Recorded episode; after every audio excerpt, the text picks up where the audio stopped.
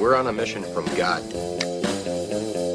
Wendy? Sally! So I got that going for me. Darling? I picked the wrong week to quit sniffing glue. Light of my life. We enjoy your films. I am a human being. I thought they smelled bad on the outside.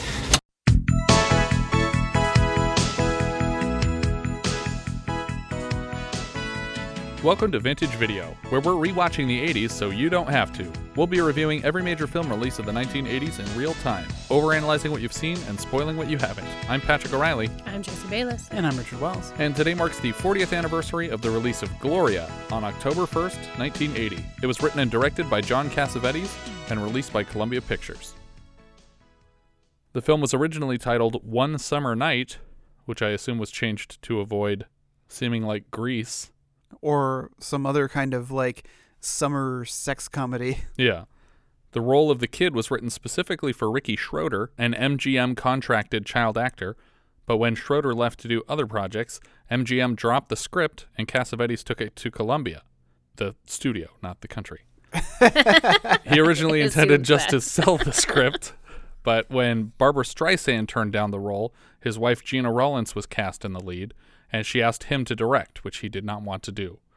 Seymour Cassel wanted to play the role of the father, but lost out to Buck Henry, Which which is weird like that he was like, I really want to play this role of this character who exists for five minutes. Yeah. But Buck Henry does a good job with it. Um, it was later remade by Sidney Lumet, starring Sharon Stone in 1999, and is a clear influence on later films like Kurt Wimmer's Ultraviolet and Luc Besson's Leon the Professional. Rowlands received an Academy Award nomination for her performance, and John Adams, credited here as Juan Adams, who played the kid, tied with Sir Laurence Olivier for the Worst Supporting Actor Razzie. is that fair to nominate a child for a Razzie? Only if you pair him with Laurence Olivier.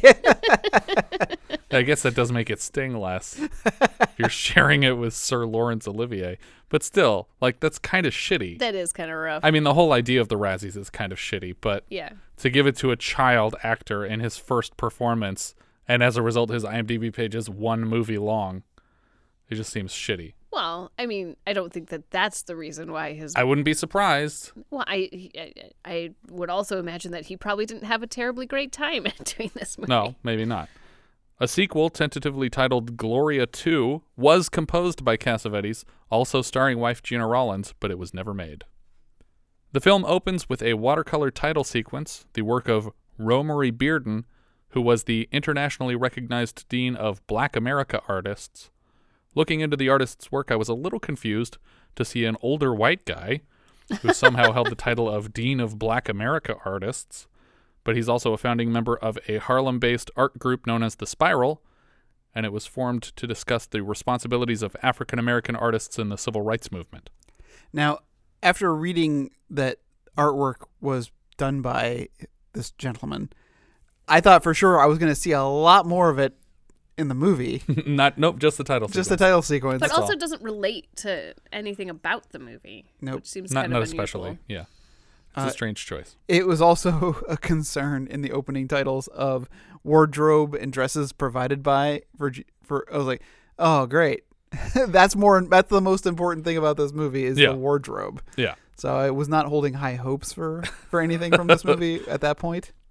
We see the city at night, and we sink down to street level to follow a bus past Yankee Stadium to the home of the Dawns. Jerry Dawn stands on the bus with her groceries and falls to the floor when the bus slams to a stop.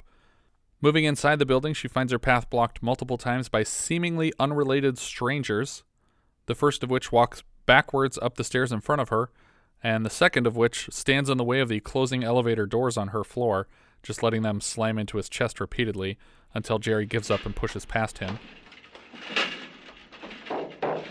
Excuse me. Excuse me. Look, I don't want any trouble from you. Believe me. Jerry is panicked by the time she gets into her apartment, and her husband Jack seems similarly crazed.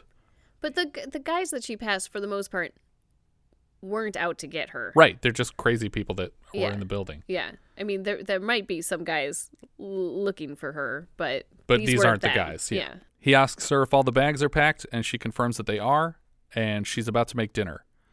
Jack tells her there's no time for that, and then she asks why she bothered to get all these groceries if they're going to leave. Jack asks if she saw anyone on the way into the building, and she's too panicked to answer the question sensibly. A man. What kind of man? A man. With a shirt. What kind of shirt? The shirt with shoes. It's like, were there shoes on the shirt? In the lobby, a group of mobsters convene. Apparently, one of them's late because he took a wrong turn, and he's carrying two large briefcases, presumably to smuggle out body parts. Well, uh, he also Bring in guns. yeah, he also says don't blow yourself up when he hands them to him. I was like, Oh, okay. I was like, are they explosives? But I don't see any explosives used. Yeah. Back in the apartment, Jerry asks Jack how they know anything and how they know about the kids, especially. We will come to learn that Jack works as a bookkeeper for the mob and stupidly mentioned to someone that he has been privately keeping track of information to fall back on if he ever needed leverage. They know he has kids from the pictures in his wallet. I don't know why they were looking at his wallet, but they did. Turns out they're leaving right this second, but their stubborn daughter locks herself in the bathroom, frustrated with the situation. Suddenly there's a knock at the door, but it's not the mob, it's their neighbor Gloria looking for coffee. It's Gloria. Hi. Ran out of coffee. Come in, come in out of the hole. Hurry. They usher her into the apartment, and Gloria is perturbed by all the guns they're holding. Jerry tells Gloria that they are marked by the mob and that she has to take the kids for them. Gloria is less than excited. I don't like kids. I hate kids. Especially yours.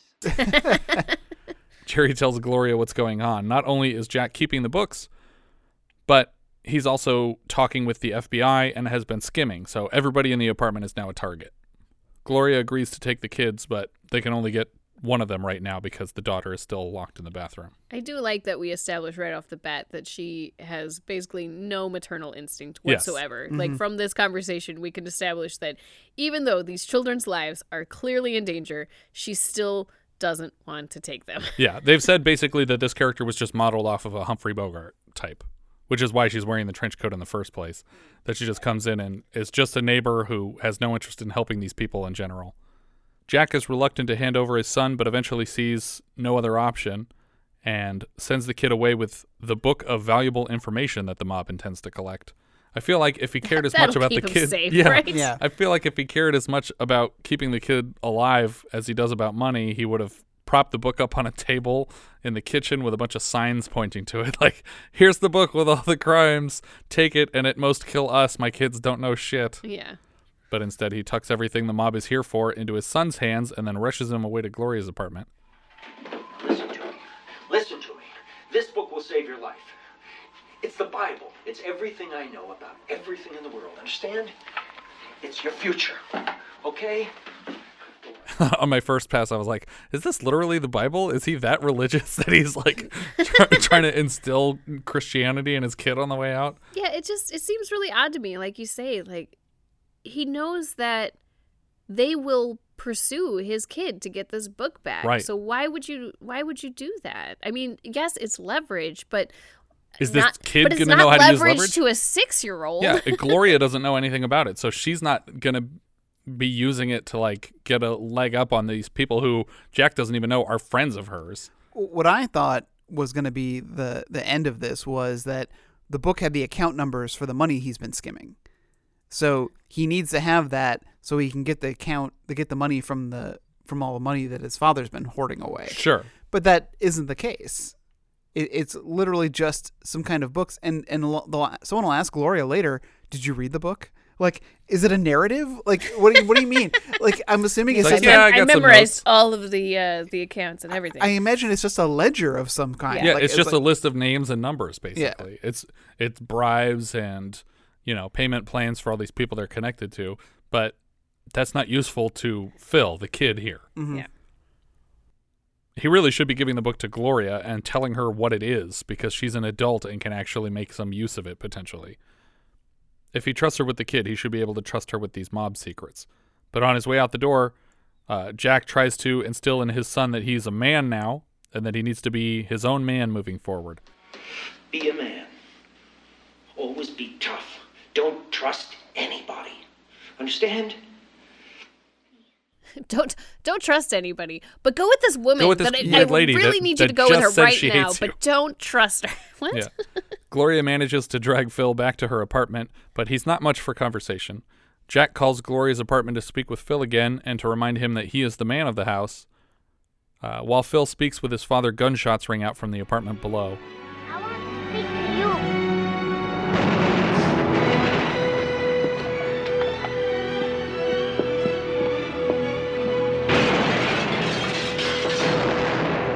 Phil seems to know exactly what happened, but he goes into the same rigid manner of speaking that Ricky Schroder adopted in the wake of his parents' death in the Earthling earlier this year. I want my father. Poppy! I hate you, you, you, you stupid person. You're a pig.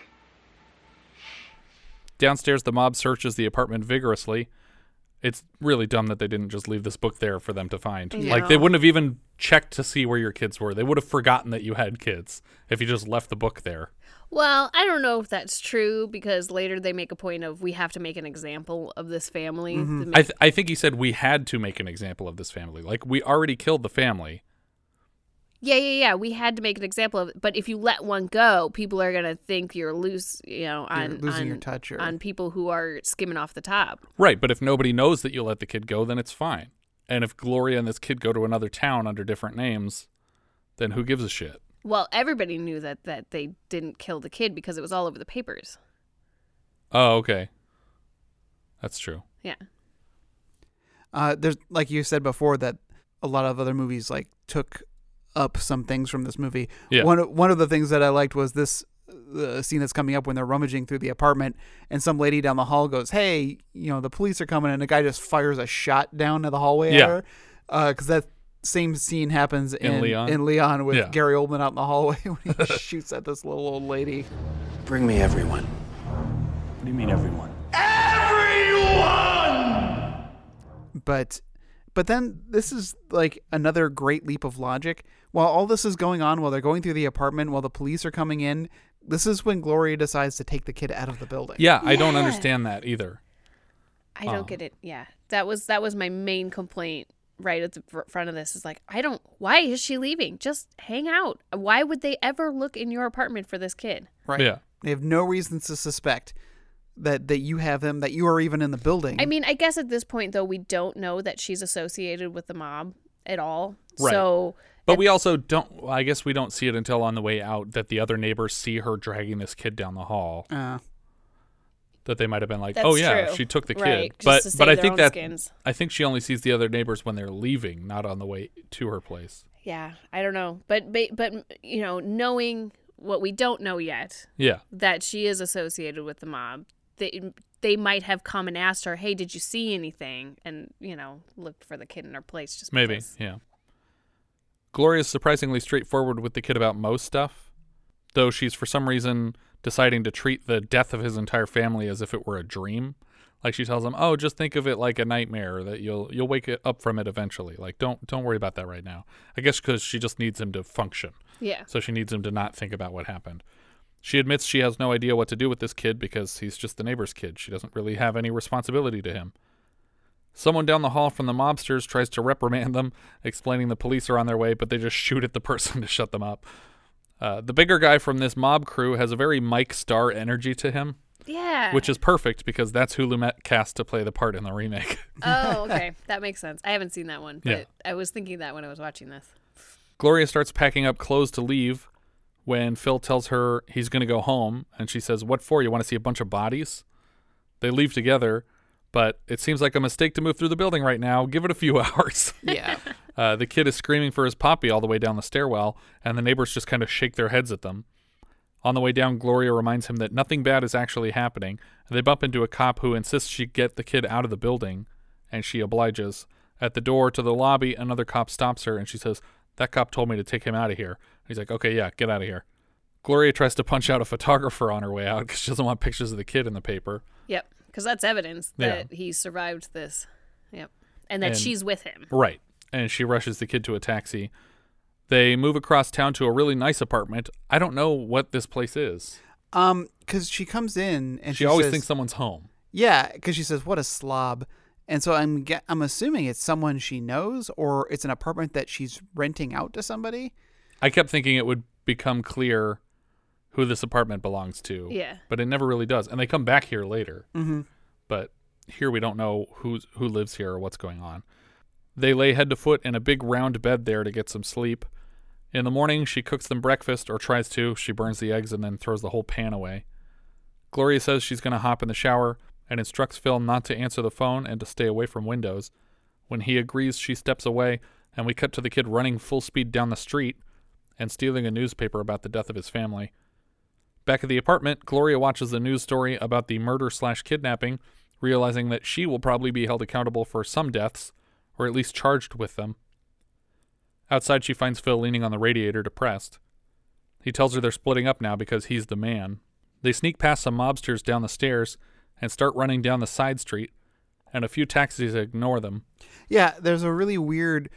She tries to hail a taxi, and the camera, the taxi doesn't stop. Yeah. But the camera follows the taxi, and it follows it for like another good five seconds.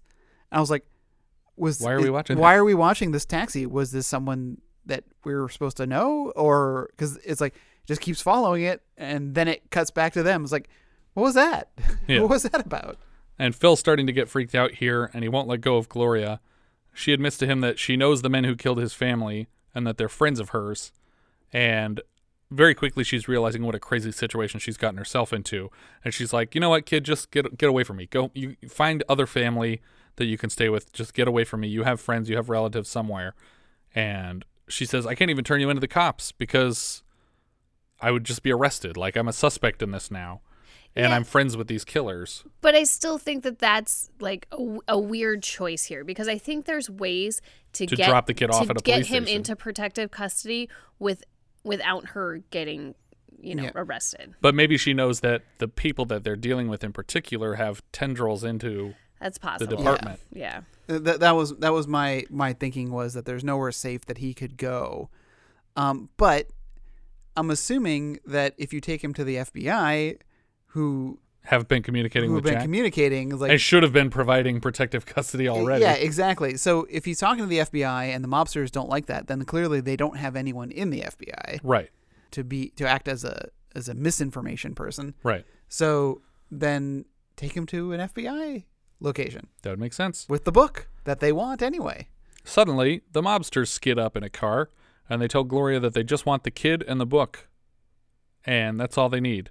And she says, What are you going to do? Shoot a six year old Puerto Rican kid on the street? He don't know nothing. They don't answer, and they don't seem concerned at all as she starts shuffling through her purse, probably expecting her to hand over the book. But instead, she produces a gun and fires five shots into the car as it skids off down the road, colliding with a parked one and flipping completely upside down in the street.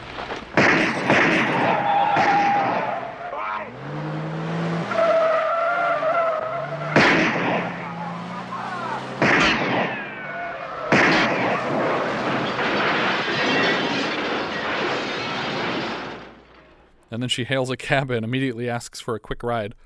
The cab driver's like, "Oh man, did you see that accident up there?" She's like, "Yeah, we don't care about accidents. Get out of here." she parks the kid on the sidewalk with her bag, and she heads into a nearby bank to empty her safe deposit box. This this whole scene was really awkward too. Like, uh, she walks up to the bank teller and says, "I want to take all my money out of the bank," and So, well, you'll have to talk to a representative. Yeah. Okay, bye. And then when she gets the safe to the deposit box, uh, you know, again, usually like they would leave you alone and not know what the contents are. Right. But she she just yells, "Can I be alone with my money?" This is like, what, you're making an awful lot of attention here. Yeah. Yeah. But uh, she pulls everything out of this box. It's got jewelry and cash, and she's basically planning on living on this life savings that was in this box. They get on a bus together, Gloria and the kid, and she recognizes a man in the back row. He tells her that she's got to be crazy, that she hurt a few people, and she doesn't really care what this guy has to say. She gets off the bus and drags the kid into a fancy hotel, and they claim they don't have a room available. It seems like word is spreading really quick. And I realize that it's Mhm. a mob, but it's also 1980 and there's not cell phones and stuff. So it just Right. seems like how is news traveling so fast around Yeah. here? But it's also possible that these people were all intentionally following her or told to be in places that she might be, and that's why Mhm. she keeps bumping into them. Did you guys ever see uh, 16 Blocks? No, Um, is that Bruce Willis? Bruce Willis, Mos Def, and David Morse. and it's it's Richard Donner, which is probably like the last really good movie he did. Where they're trying to move a witness Yeah, across it- town. Yeah, it's he's trying to get the witness, and it's his old beat. And Bruce Willis was was a corrupt cop, and he he's trying to do something right. Yeah. But so he's trying to use his contacts and people he knows and wait, routes he knows through the town. And David Morse also worked this beat and is always like one step just behind him, think, thinking like him. And it kind of reminded me and of Morse that. is the bad guy. Yeah. So it's kind of like Night of the Juggler, and Dan Hedaya is the Morse character. Kind of, yeah. And so it kind of reminded me of that in the sense that she's going to every place that she would go, and they all know Yeah. where she would go. Right. Yeah. Um, I don't. Uh, there's another weird part here. They have the newspaper with the kid's picture, and she keeps looking at the kid and his hair, and it's just like, yeah, cut his hair, Yeah. change, Change his his clothes. clothes. He's wearing the same clothes the entire movie. Yeah, Yeah. make him blonde. He they're looking for a little Puerto Rican kid. like, Yeah. And you know, you're not really disguising yourself very well either, Yeah. lady. Although she did bring a bunch of changes of clothes for herself. Mm-hmm. well, she does I guess I won't get to the end of the movie, but I'm just like she could. She could be Yeah. disguising herself now. She's now. had the option the whole time. they take a few buses and trains to the wrong side of the tracks and duck into a flop house for 250 a night. They have a very weird conversation before they go to sleep on this tiny mattress. Yeah. The kid's trying to tell her something, but the most we get out of him is, Have you ever been in love? And she says, Forget it, kid. I outweigh you by 60 pounds. And she pushes him out of the bed to the floor. Forget it. I outweigh you 60 pounds. Now leave me alone. But I don't know what he was trying to say to her because she basically interrupted his point. I mean, it comes up frequently in this movie where he says unusual stuff like that. Like, She's his mhm. girlfriend. You're my and- girlfriend, and, and and things like that. It's unusual, and I I get that he's trying to, I think, be more adult right now and Right. be like his father and be the man. But it just it just comes off as odd and creepy. Or when she says, "Look at your body. It's a pleasure to be in bed with you." Yeah. And I was like, my note was, "What the fuck is up with this conversation?" yeah. The next morning, Gloria tells Phil that they're headed to Pittsburgh, but they have to make a quick stop at a cemetery to give Phil a chance to say goodbye. It's not his family's headstones, obviously. Uh, this is the day after they were killed. She's just inviting him to speak to the dead in general to say goodbye to his loved ones. The kid rushes through a quick goodbye slash prayer to his family, and they jump in another taxi to get them out of town. I realize that this is like supposed to be therapeutic for him and Right. and help him process what's happening, but I feel like we have more pressing things to do right now. Right. Mm-hmm. There's there's some urgency to getting out of town, so maybe we work on therapy later. Yeah. And he also, like, rushes through it so quick that it feels like he's doing it out of obligation because she told him to do it. Right. Not because he actually had right. anything to He's say He's not to his actually family. processing anything Yeah. here. At the train station, Phil almost leaves his father's book in the taxi. Waiting for their train, they stop into a small restaurant in the station. The kid asks for pie, and the waitress pointlessly asks what kind of pie before admitting that they only have peach. which isn't true because she brings him blueberry with chocolate ice cream. I was like, what? What is wrong with you? Why would you bring him not what he ordered? I said apple with vanilla ice cream. You didn't even get the right ice cream. You told me you only had a different kind of pie that we did not even bring up. yeah. And none of this is relevant. Gloria orders their drinks, and then the wait the waitress comes back with just the drinks, and he says, "Hey, what happened to my pie?" And she says, "You want it?" Yeah, I fucking want it. I went through the whole thing with you. You told me what you had. I ordered it. The lady paying said fine. She didn't say no pie. What's your problem? Instead, the kid just says, "Take a walk," emulating Gloria's curtness with people. Gloria notices a table surrounded by her quote unquote friends across the restaurant and for some reason walks right up to them. She tries to deal with them discreetly, but loses her patience when the fat mobster says that he can't agree to any deal without talking to their boss. She pulls a gun on them and tells them all to empty theirs into the purse on the table, and then she backs away to her table as everyone in the restaurant just watches frozen at this crazed gun woman. Phil asks what they're going to do now, and Gloria knows full well that these men are just going to wait outside, so Phil drags her through this labyrinthian kitchen and into the neighboring bar. I'm not sure why this kid has any idea what the kitchen floor plan is. Yeah. He, Neither of them do. They're but all the kid's like, no, no, no. I, yeah. I know this. I know a way out. And it's like, you've never been here before. For sure, you've never been to this restaurant. It's, Neither it's has in a train station. You know, she she's going through the kitchen just as blindly as he has. Yeah, but she's not saying this is the way. I know exactly which way to go. they both did. They're like, no, it's this way. No, it's this way. That's true. They, but they end up coming out of the restaurant next door so that they can avoid these gunmen. Uh, they head back to the fancy apartment again with the big round bed. And in the morning, when they leave, she's so busy looking for gangsters, she doesn't seem to even notice or care how far behind Phil is lagging at this point.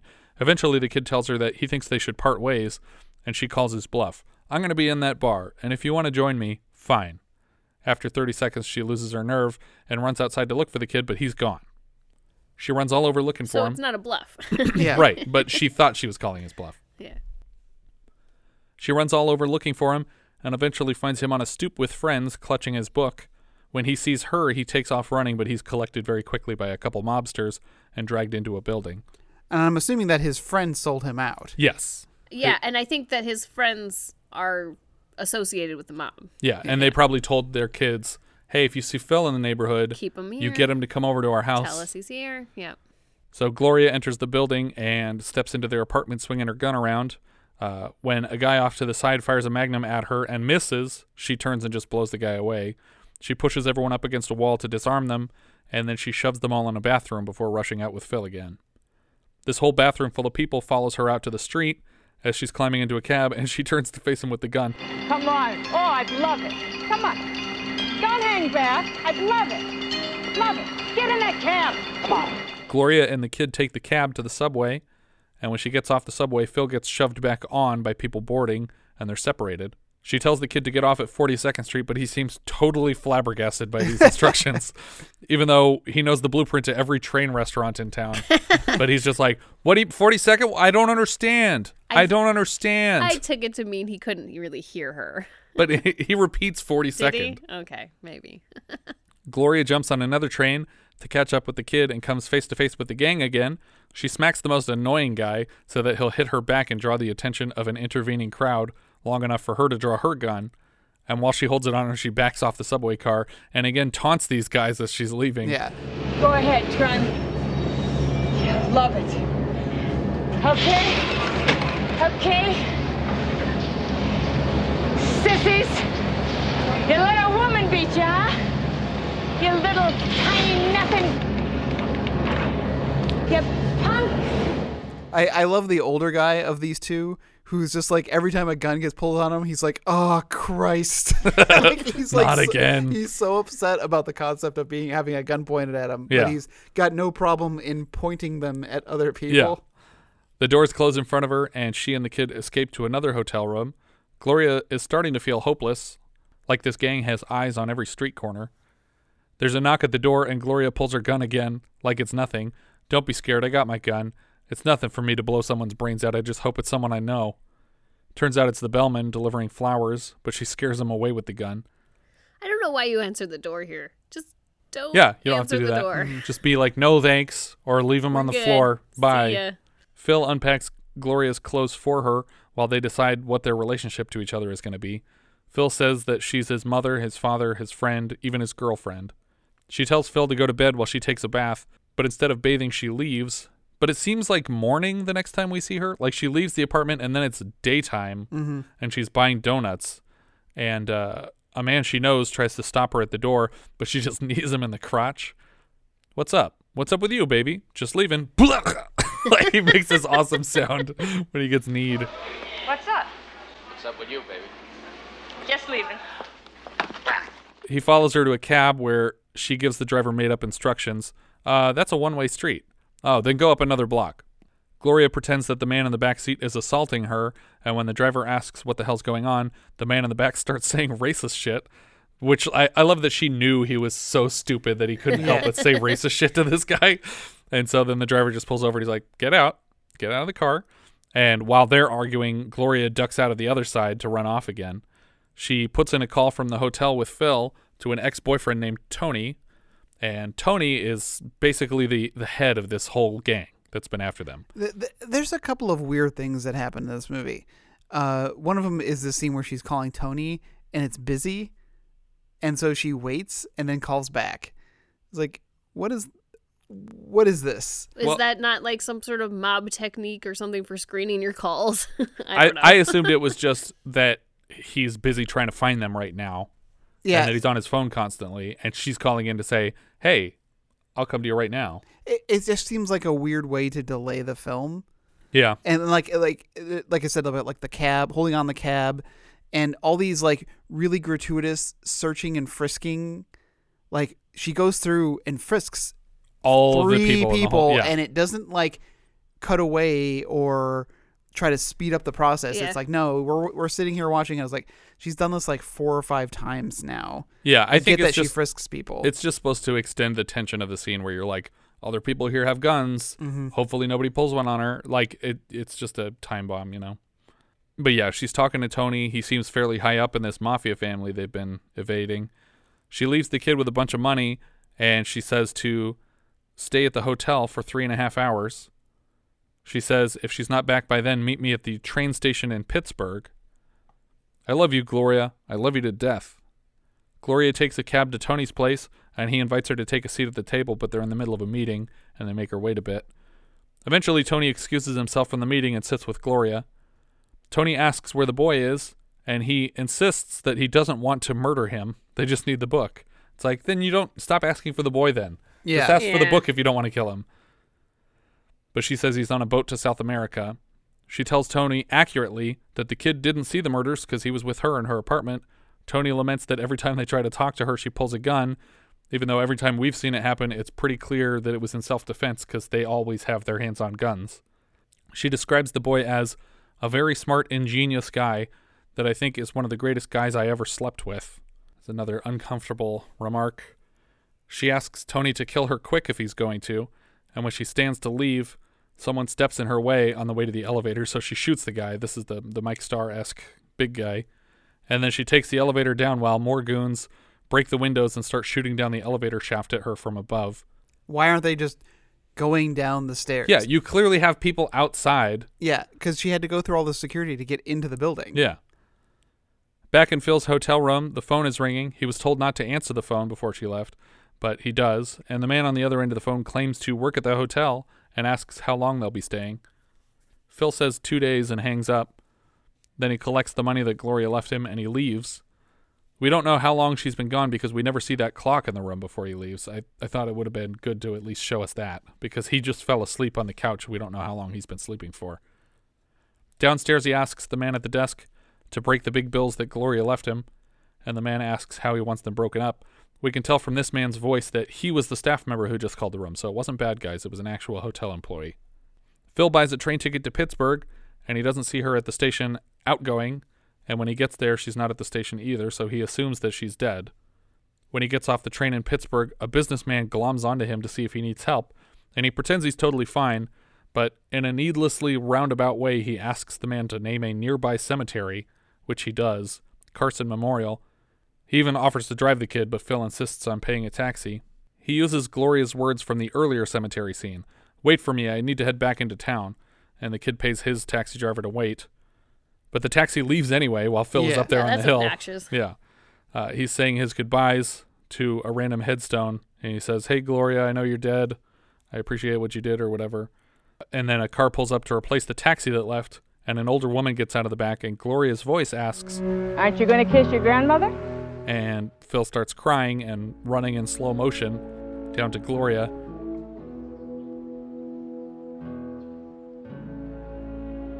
And then he jumps up to hug her, and he pulls off her old lady wig as they embrace. So she Yeah. could have been in disguise. She could have been disguised the whole time. You could have mm-hmm. had an old lady with a young blonde six year old. yeah, or just a completely head shaved kid. yeah. It's very sick. The ending of this movie bothers me. Yeah, Because I thought it was sort of valiant of her to have gone in to bat for the kid with the mob mm-hmm. and distracted them long enough that he ended up getting away. And he had grown up to the point where he acknowledged like look i'm on my own. She's dead. I get that. I'm you know i'm the man now and i'm, I'm gonna say goodbye. Yeah. and, and and then that's the end. And i like that. And then she showed up and i'm like oh well i guess okay. A lot of people think that This was like a studio type situation where they were like, no, it needs to have a happier ending. And Cassavetes isn't that director. Yeah. He doesn't let other people pick how his movie's going to end. Mhm. And he's said in multiple interviews, like, no, I wasn't going to leave this kid alone. He's like six. He's a, he's a child. I'm not going to leave him alone. He has Gloria and he's fine at the end of the movie. Yeah. If he were older, maybe you could set it up as like, oh, he's his own man. He can take care of himself now. But we really don't have much evidence of that. When he runs out of Gloria's money, he's going to die. or these people are going to catch up with him because they've been very quick to follow him this whole time. Yeah, but I feel like he could get himself into protective custody at Maybe. this point. But hmm. e- either way, I'm like, I, I don't know why we did all the things that we did to just have them end up together in a cemetery in Pittsburgh at the end. Mm-hmm. Yeah. It's like if she she right? could have waited yeah, Pittsburgh. Pittsburgh. They could have just waited 5 more hours for the police to clear the building and then gotten on a plane the next day. Yep. And it's just like the end. There's nobody's the going to movie. follow them. Nobody knows where they went. Nobody even knows that the kid and her are together. And she loses her cat. I thought that right at the beginning. She never gets her cat back. She traded her cat She seems okay for a this. lover. slash Whoa. Child. Whoa. hey, this is these are her His words, words. basically, Wait, oh. both oh. of their words. Our writer director here was John Cassavetes. He played Victor Franco in The Dirty Dozen. He's Guy Woodhouse in Rosemary's Baby. He also uh, has directed many movies: Minnie and Moskowitz, The Killing of a Chinese Bookie, Husbands. Costume designer Peggy Farrell here just worked on our previous Julie Carmen title, Night of the Juggler. Julie Carmen was Jerry Dawn. That's the mother of the child. Uh, we had her last as Maria in Night of the Juggler. She'll also play Nancy Mondragon in the Milagro Beanfield War, Regine Dandridge in Fright Night Part 2, Gina Bayworth in Paint It Black, but most importantly, she's Linda Stiles in In the Mouth of Madness. Yeah. And she also follows us on Twitter, so if you're listening, hello. Buck Henry was Jack Dawn. He has character credits for the the nude bomb earlier this year because he was one of the creators of Get Smart, and he wrote and starred in Catch 22. He's wrote and starred in The Graduate, and he's Dick Lemon, Liz's father on 30 Rock. John Adams or Juan Adams was Phil Dawn. He's not in much else, and he won a Razzie for this. Tom Noonan was one of the gangsters in the building. He played a man in the park in Willie and Phil earlier this year, and he'll be back for Heaven's Gate later this year, and Wolfen next year. He's also Kane in Robocop 2, Ripper in Last Action Hero, and everybody in Anomalisa. Ronald McCone played Third Man Gangster. He's Ronnie in Goodfellas and Wise Guy Jerry in Casino. Gena Rowlands is like fourth or fifth credited, and she's the title character. She was Gloria Swenson. She's Allie Calhoun, the older version of Rachel McAdams in The Notebook, which was directed by Nick Cassavetes, son of John and her. They're married, Gena Rowlands and John Cassavetes. She's also Mabel Longhetti in uh, Woman Under the Influence. I do think she got top billing at the at the head of the film though. Yes, she did. Yeah. J.C. Quinn played Riverside Drive Man number four. He plays Jim in Barfly. He's Sonny Dawson in The Abyss, and he's Duncan in Maximum Overdrive. Ray Baker was assistant bank manager. He plays McLean in Total Recall, Mr. Kelso in Rain Man, and Adman in Chud. When does Chud come out? We're going to have to review that movie. Santos Morales played the New York Cemetery cabbie. He was Paolo in Defiance and the police captain in Exterminator earlier this year. And he makes an appearance in Three Amigos, Back to School, Scarface, and Summer Rental. John Finnegan was Frank. He's the voice of Warren T. Rat in An American Tale. He's the watch commander in Last Action Hero. He's the Hoover Dam guide in Vegas Vacation. He plays Sam Simpson in The Natural, and he's a casino clerk in Little Miss Marker earlier this year. He's the guy that's running the roulette table, probably. Right. Because I think that was all they had. yeah, and and he's the guy who like I think at the end says, "Call me the next time you got like yeah. thing going down." it's just like, oh, sorry, your casino got bankrupt in its opening night. See you next time. Lawrence Tierney played the Broadway bartender. He plays Joe Cabot in Reservoir Dogs. He's John Dillinger in the 45 Dillinger. He plays Elaine's father on Seinfeld in one episode, and he was so scary he was not invited back. in 1977, he was in a movie called Bad, where his credit was O'Reilly O'Crapface, which was my nickname in high school. Val Avery played Sill. He was Henry in Magnificent Seven, Sergeant Gionfriddo in Amityville Horror, Chief Hallowell in Cobra, Trafficant in Donnie Brasco, and Wendell in Brubaker earlier this year. Did you say traffic ant? Trafficant. For some reason, I have it typed all one word, Trafficant. I don't know if that's a typo or what. Like an ant in traffic? Directing traffic. You know, like a traffic ant. You never seen one of those? Because ants are, they can hold a sign that's a hundred times their own weight. What are you talking about? I don't know. It says traffic ant in my notes. all, all one word With a K or with a C? with a C. Traffic ant. Are you a trafficant or a traffic ant? What does it look like? I'm directing traffic and I'm an ant. yeah. I like this movie. Uh, I like the character of Gloria.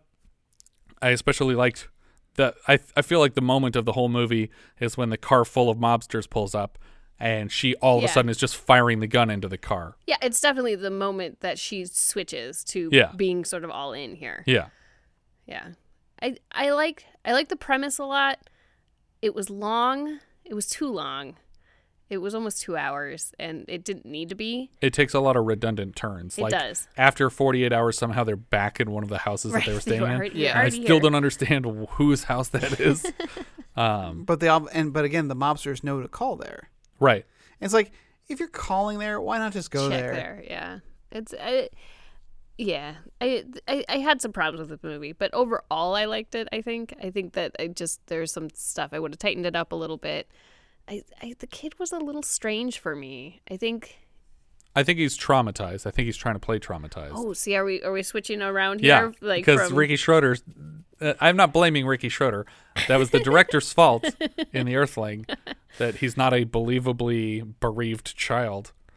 Yeah, but I don't feel like this kid is super believable. Like his He his- seems like he just doesn't have any emotional reaction. he doesn't anything. have any emotional reaction and as a 6-year-old like I don't think you're that hardened that you don't have a reaction to your family dying. I didn't take it as a, as a hardening as much as like that he's kind of in shock still.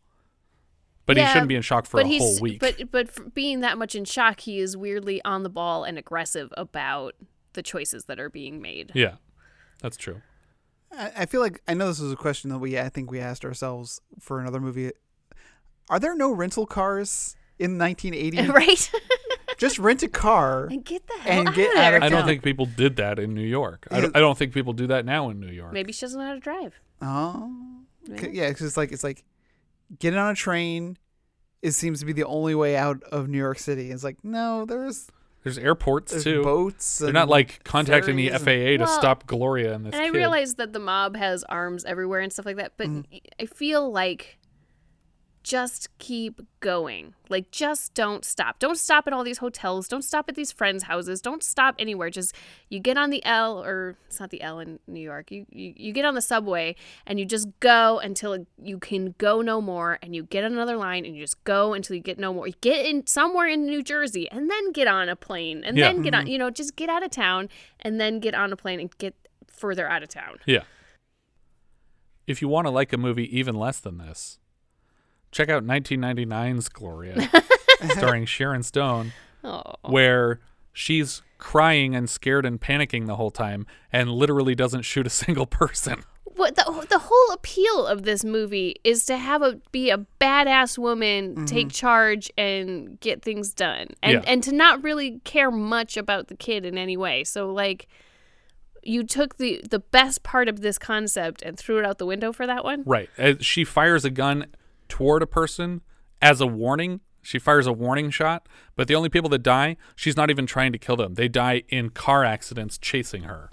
and Sharon Stone's no slouch. No, she's Like- not. like- and Sidney uh, Lumet directed it. Yeah. So well it's not we've like already had yeah. a Sidney Lumet disaster I don't this year. think just tell me what you want is a fair depiction of his entire filmography. But I would say just saying. neither is this other movie. But also, in just tell me what you want, she beats the hell out of a guy with That's her true. purse. Yeah, that's true. it's a, she's a strong woman takes no prisoners yeah, she had more to do there than Sharon Stone had to do in 1999's Gloria. Up or down, Jess? Uh, I'm gonna give an up. Overall, I liked it. I thought it was an interesting movie. I think the acting choices are interesting for both characters, even Yeah. though the kid is a little odd for me. Fine, he deserved the Razzie. Are you happy? No, I don't think he deserved a Razzie. um, it just didn't feel like a natural reaction. no, me. I agree. But I think I think I think it's an interesting movie. I give it an up. Yeah. Um, I'm I'm also gonna give it an up because Gloria is a cool enough character to make this movie on her own. It doesn't matter how the kid is performing. Just the fact that she's a part of this mob already by having had this relationship with the, the head of it, Yeah. and that she's willing to turn on it for a stranger Yeah.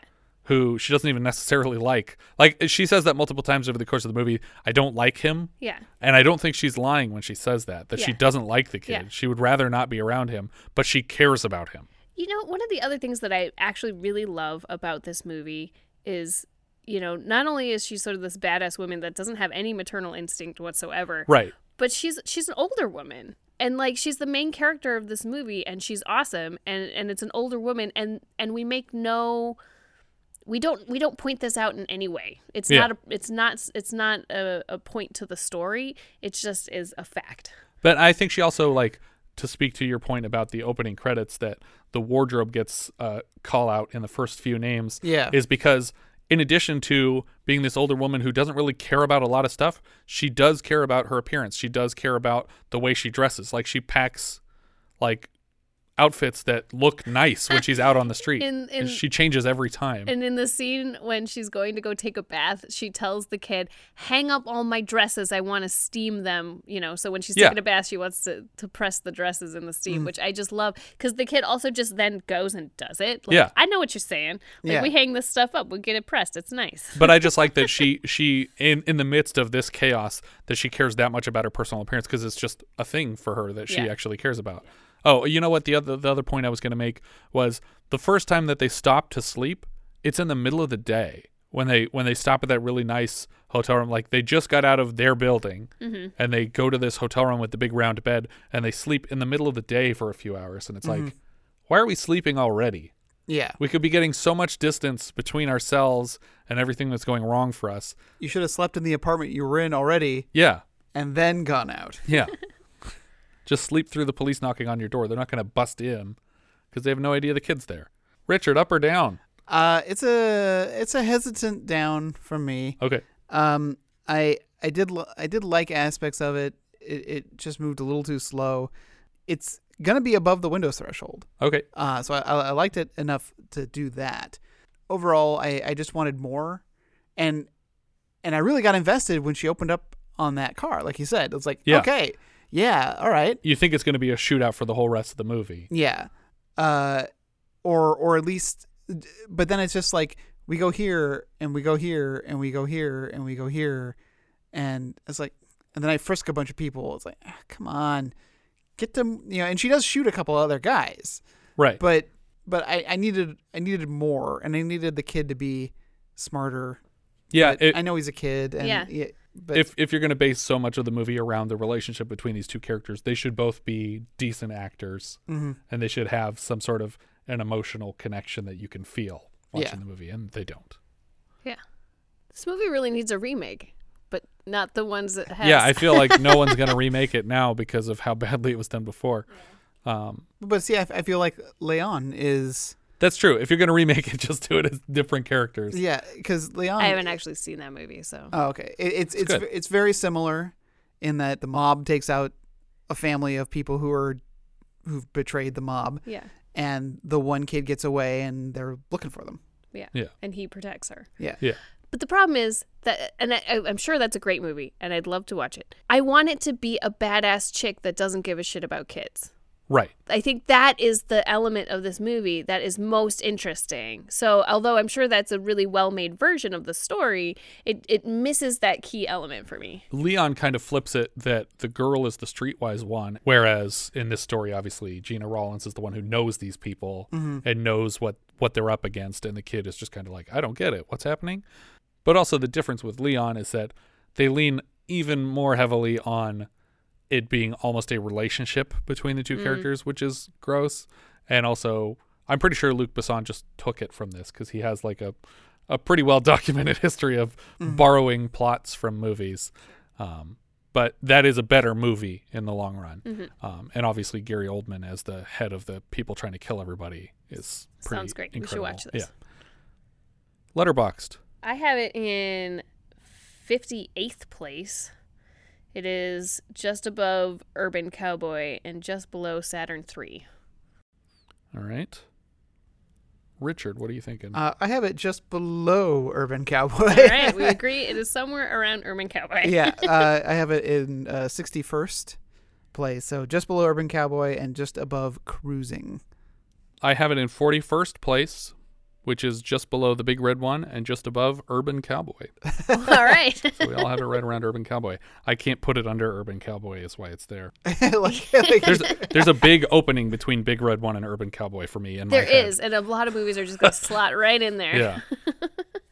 I think that's everything for this one. If you guys have any thoughts you'd like to share with us, we are Vintage Video Pod on Twitter, Facebook, Instagram, and Letterboxd.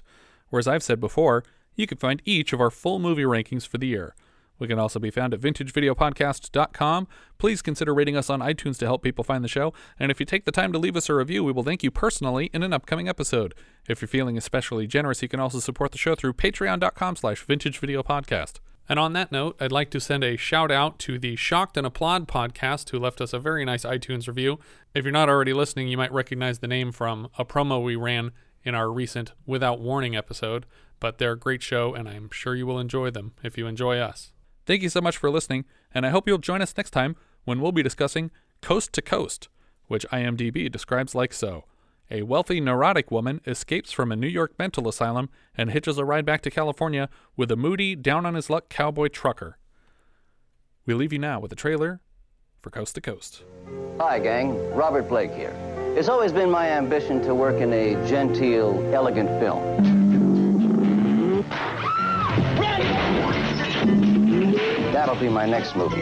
But in Coast to Coast, Dyan Cannon and me are up to our bananas in trouble. It ain't nothing but a riot. So if you want to have a good time, go see Coast to Coast.